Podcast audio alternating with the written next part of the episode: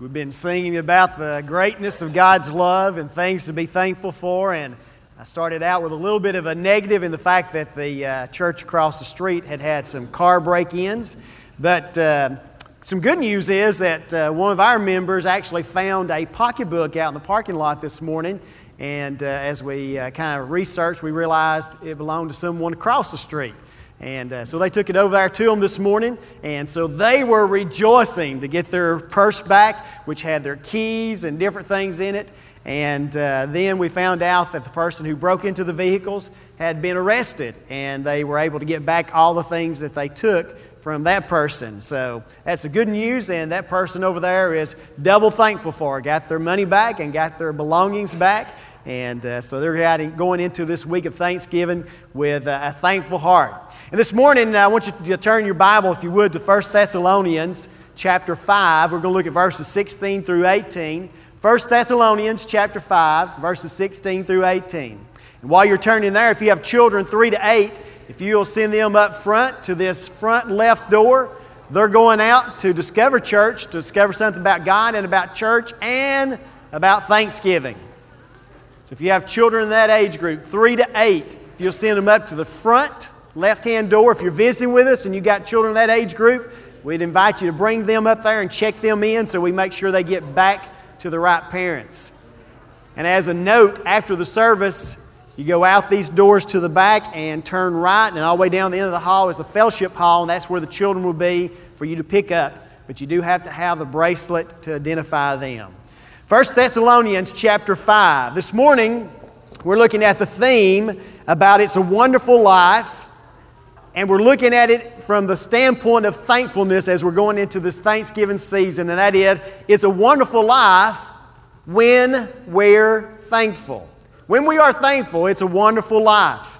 And we're going on this It's a Wonderful Life theme for several weeks, going back to the movie that is one of the most uh, watched movies during the Christmas season that uh, has Jimmy Stewart and Donna Reed. And uh, Jimmy Stewart plays the person who is George Bailey, who has great dreams, but they all kind of fall apart when he has to abandon his dreams and to run the business that his father and brother had established, the uh, Bailey Building and Loan Institute.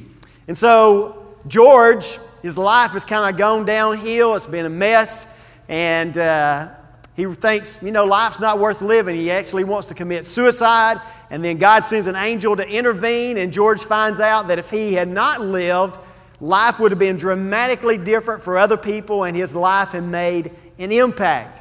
And at the end of realizing all that, George begins to run through with joy in his heart, realizing that all the things that he had thought were miserable, he needed to be thankful for because he ran by his building loan that's been struggling, and he says, comments about how thankful he is for it. He runs home and he's got the knob on the stairway that always falls off. He's thankful for that. He's thankful for everything. He's realizing that the things that he has saw as problems and complaints and issues in his life, he needed to learn to be thankful because God was working all those things out in his life to impact other people's life. So George Bailey, at the end of the movie, finds out it's a wonderful life when you're actually thankful for the things in your life that you really thought were issues. That maybe God was just working all things out to good. So I want us to look at these scriptures this morning, and I want us to look at it with a thankful heart. Because it is a wonderful life if we are thankful, if we have thankfulness in our life. There was a, uh, a book that was written back in 1894 called The Jungle Book that has been put into movies a couple different times. And I remember that one of the first movies I can remember as a child going to see was The Jungle Book. Went to the Wink Theater, got to go up in the balcony and watch The Jungle Book in a movie form, not realizing that it was from a book that was originally written in 1894 by a man that his name was uh, Rudyard Kipling. But he wrote that book in 1894. It's been even more recently put into another form of the movie. Now, how many of you have seen one of the movies, The Jungle Book, before? All right, looks like the mass majority of the congregation saw either one I saw or saw the most recently one. And that man that uh, wrote it, probably most people don't even know. It goes all the way back to 1894. Probably didn't even know the man's name, Rudyard Kipling. He was a, uh, from the uh, United Kingdom area, but uh, he was a very good writer, very popular writer, uh, writing books and authoring different things. He became very wealthy in uh, his writings and so forth, and became very well known. And there was a reporter one time that uh, went to Mr. Kipling and was talking with him and said, You know, people have talked about your words that you write and how good that you are and how much money you've made, and said that I have even heard that a word from you is worth a $100. Now remember, this is back around the 1900, which was a lot. So he said, The writing of one of your words is considered to be worth a $100. To that, Kipling replied, Well, I didn't know that. To which the reporter reached into his pocket, pulled out a $100 bill, and handed it to Kipling and said, There, let me hear one of your $100 words. Kipling looked at the $100 bill, folded up, stuck it in his pocket, and said, Thanks. you know what? To Kip, that moment, the word thanks was worth $100. But I have realized that thanks or thankfulness is really worth a lot more than that. Matter of fact, I read a little thing about psychologists who have studied about different uh, expressions that people can receive from other people. And they said that the attitude or the expression of thanks stimulates the emotions to the greatest extreme or energizes our emotions more than anything else. That when a person receives or expresses thanks, it creates an energizing in our emotions. So, thankfulness is pretty powerful, isn't it? It has a powerful impact on our life. So, let's look at what God's Word says about this thankfulness in 1 Thessalonians chapter 5 and verses 16 through 18. I'm reading this out of the NIV and it says, be joyful always, pray continually, give thanks in all circumstances, for this is God's will for you in Christ Jesus. Now, that very last part of that verse, for this is God's will for you in Christ Jesus, if we could kind of put this in plain language and understand that in these scriptures, the way the grammar was put together, there was verbs in there that were considered present tense to be active and were written in the imperative, which means God put it together in a way to say, right now, I want you to be actively joyful, actively praying, actively giving thanks and that is to be, I'm commanding you that to be a part of your everyday life. So when I looked at this last part where it says, For this is God's will for you in Christ Jesus, it's basically saying that if you are a Christian, if you're a child of God, this attitude of joyfulness and prayer and thanksgiving is to be a part of our life on an everyday basis, ongoing. That's what God desires for us. And as you look at these scriptures, it's really kind of opposite of the way that we approach things a lot of times about joy. That we have joy when everything's going good. We pray when we're in need, and we're thankful when something is given to us. But these scriptures didn't say that. It didn't say that to be joyful when everything is going good, or pray when you have spare time, or be thankful in certain circumstances. It said that joyfulness, prayer, and thanksgiving are to be a continual part of our lives no matter what the circumstances are. Matter of fact, as you look at that and understand what it's saying, joyfulness, prayer, and thanksgiving are like triplets from the same womb. They're like triplets of brothers and sisters. And if you've ever known someone that's a twin or a triplet or so forth, they kind of have this same spirit and they can sense when something's wrong with the other. And when they're young, there's a lot of times there's a sense of when one's missing, there's something lacking in their life. And that's true about this prayer and uh, prayer and joyfulness and thanksgiving. It's like triplets that have the same spirit. And if there's one part that is missing, it affects the other parts. Matter of fact, if I were to take a survey this morning and asked everybody, all right, who all is joyful? And I don't want you to raise your hand, but if I said, is there joy in your life? Are you feeling joy or feeling joyful in your life? For those who said no, most likely one of the other two of the triplets is probably missing from your life in a regular basis. Want you, if you're listening, say amen. amen. What that means is this. If you said, Pastor, I, I'm really not feeling joy in my life today, I'm not feeling joyful, I'm not feeling it on a regular basis, then most likely, no matter how good or bad a person you are, the regularness of prayer, because remember it says, pray continually, give thanks in all circumstances, it's an everyday part of our life. That if you're not feeling joy on a regular basis, if you're not joyful in your life as a foundation of your life, then most likely the other two of the triplets is missing on a regular basis. That you're either not praying regular or you're not thankful on a regular basis. Does that make sense? If joyfulness is missing, then probably prayer and thankfulness is not a regular part of your life because they are like triplets joined together.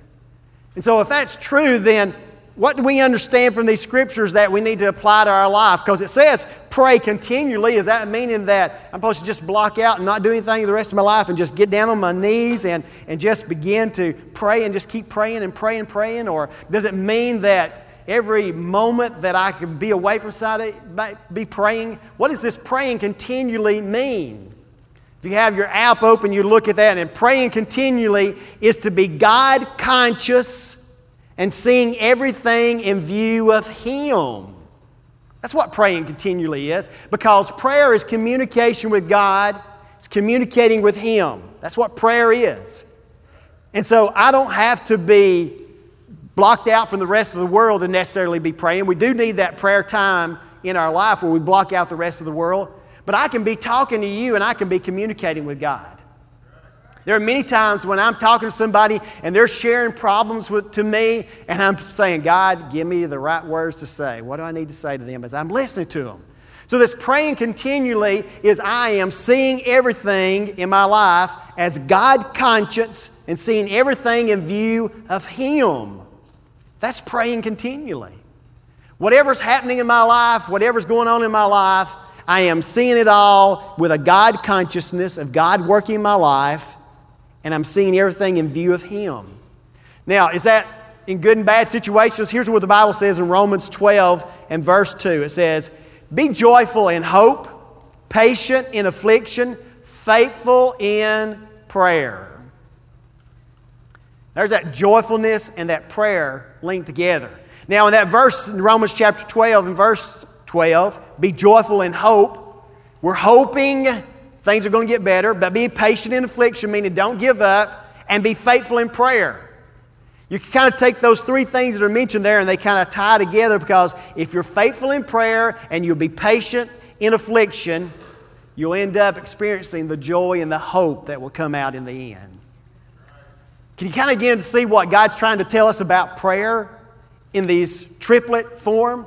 Prayer is to be something that we are continually in our life. It's not like I go through my life and I don't acknowledge God or I'm not talking to God till I need Him or till I'm just separated from everything, but I am God conscious and I am seeing Him in view of everything that I'm seeing in life.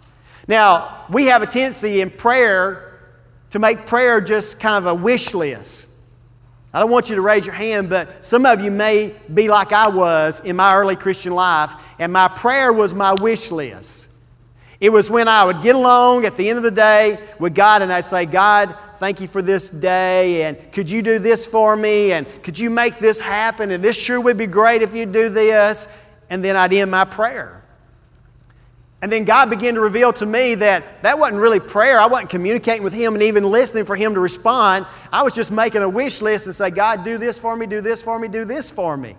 But that's not what Paul is saying in Thessalonica, and that is that he's saying that we're to pray continually, seeing God in everything, being God conscious, and recognizing Him. And you know what I found out? That when we become God conscious and we see everything in view of God, it begins dramatically to change our approach and view of life in general. So Paul says, pray continually. Be God conscious. See Him in everything.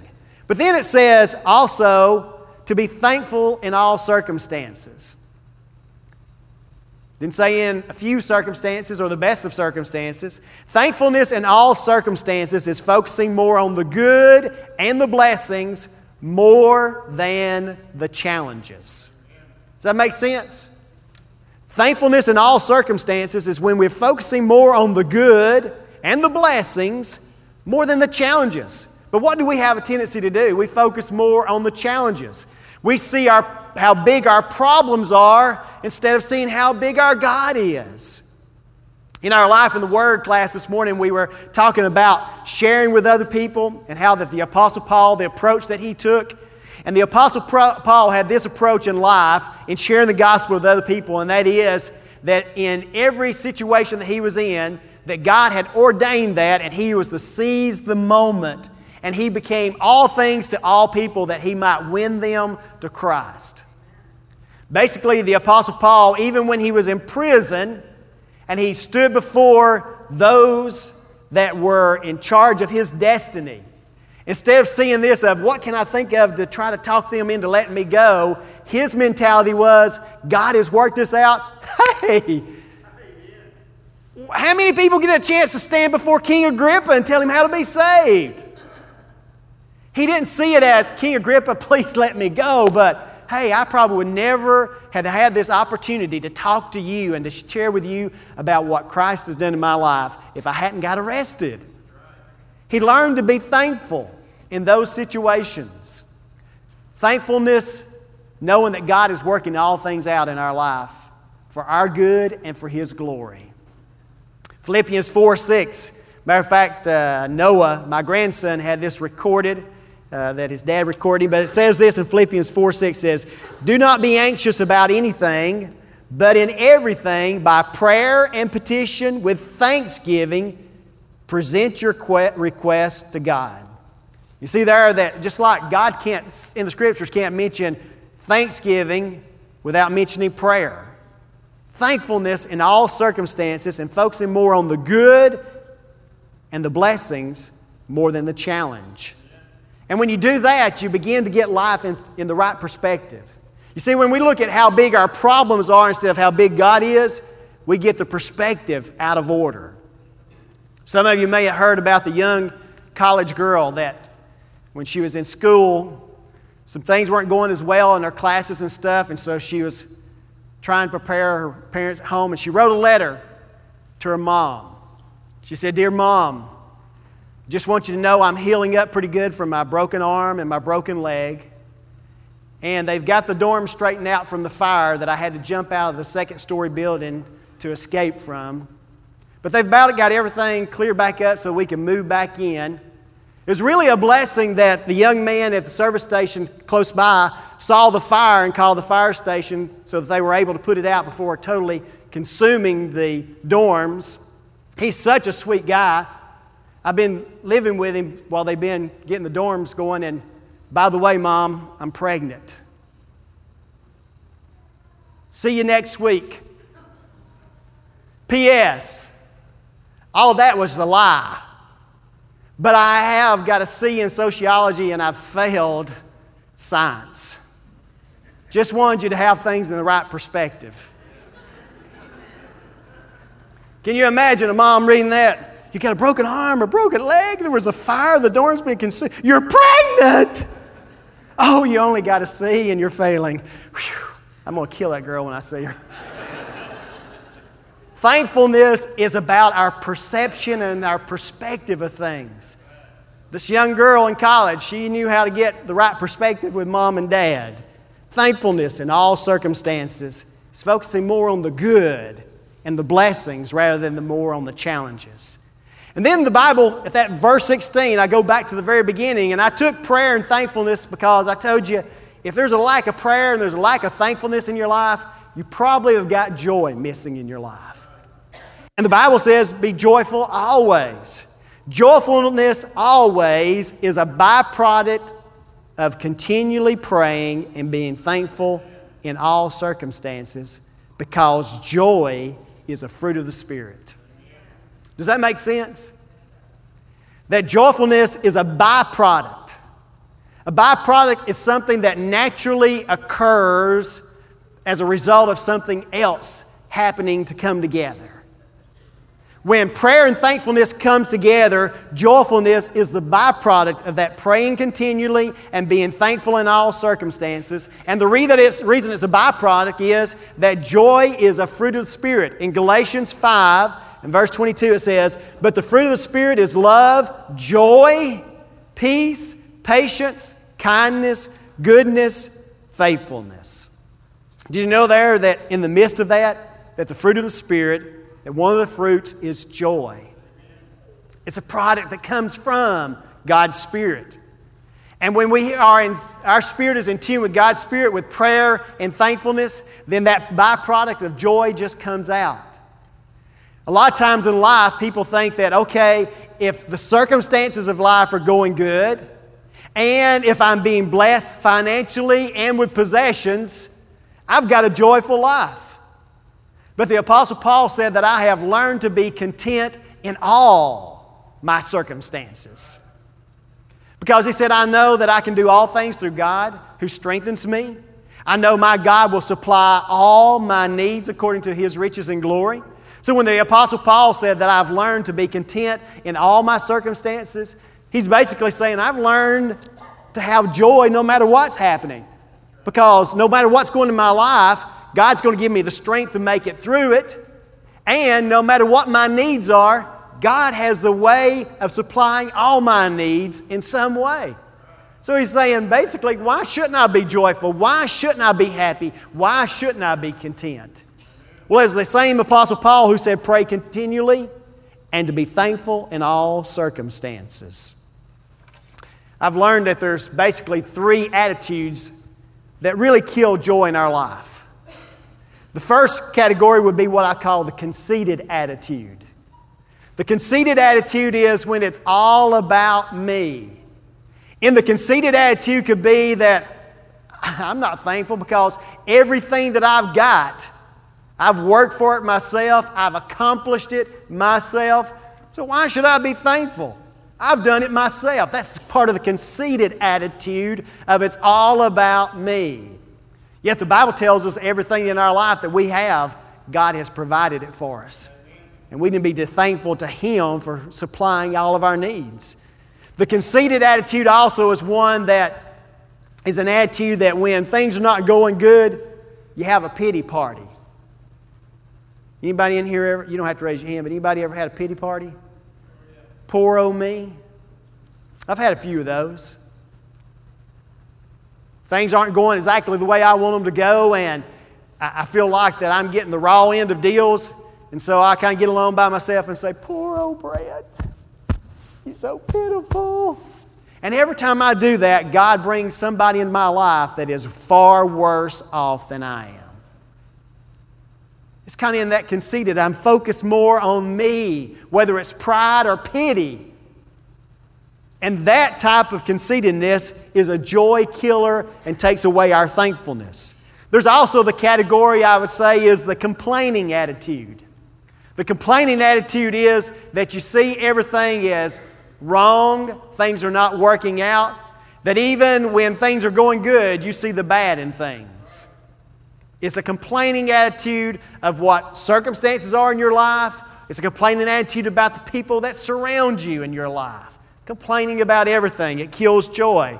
And then the third attitude is the complacent attitude, and that is an attitude that's never really thankful because I'm just kind of all right with the way things is, and life just probably has gone along that way. So thankful, I'm just, you know, everything's okay. Complacency. And none of those things, conceitedness or complaining or complacency, fits in the Christian life. That's why the Apostle Paul said, This is the will of God for you and I in Christ Jesus. Let me ask you this question this morning. It's a wonderful life when we're thankful. Remember, thankfulness and prayerfulness results in joyfulness. And if there's joy missing in your life, then maybe there's a lack of prayer and thanksgiving continually in your life. Let me ask you this morning do you have joy? Is there a sense of joyfulness in your life? If there's not, then maybe those other two out of the triplets is missing prayer continually, thankfulness in all circumstances. Would you join me in prayer? Heavenly Father, Lord, we come to you this morning. And Lord, we thank you, God, for your love and your mercy and your grace. Lord, even in prayer, prayer is not to be a wish list of all the things that we want you to do for us, but prayer is communicating to you, and part of that prayer is being thankful, adoring you, confessing our sins, not just about making a wish list. And so, Lord, I pray, God, that you'd help us to see that praying continually is being God conscious and seeing everything in view of you.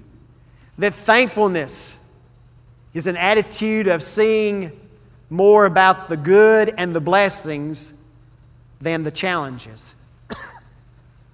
And Lord, then we begin to realize that joyfulness, enjoying our life, is a byproduct from praying continually and being thankful in all circumstances because joy is a fruit of the Spirit of God that lives in us.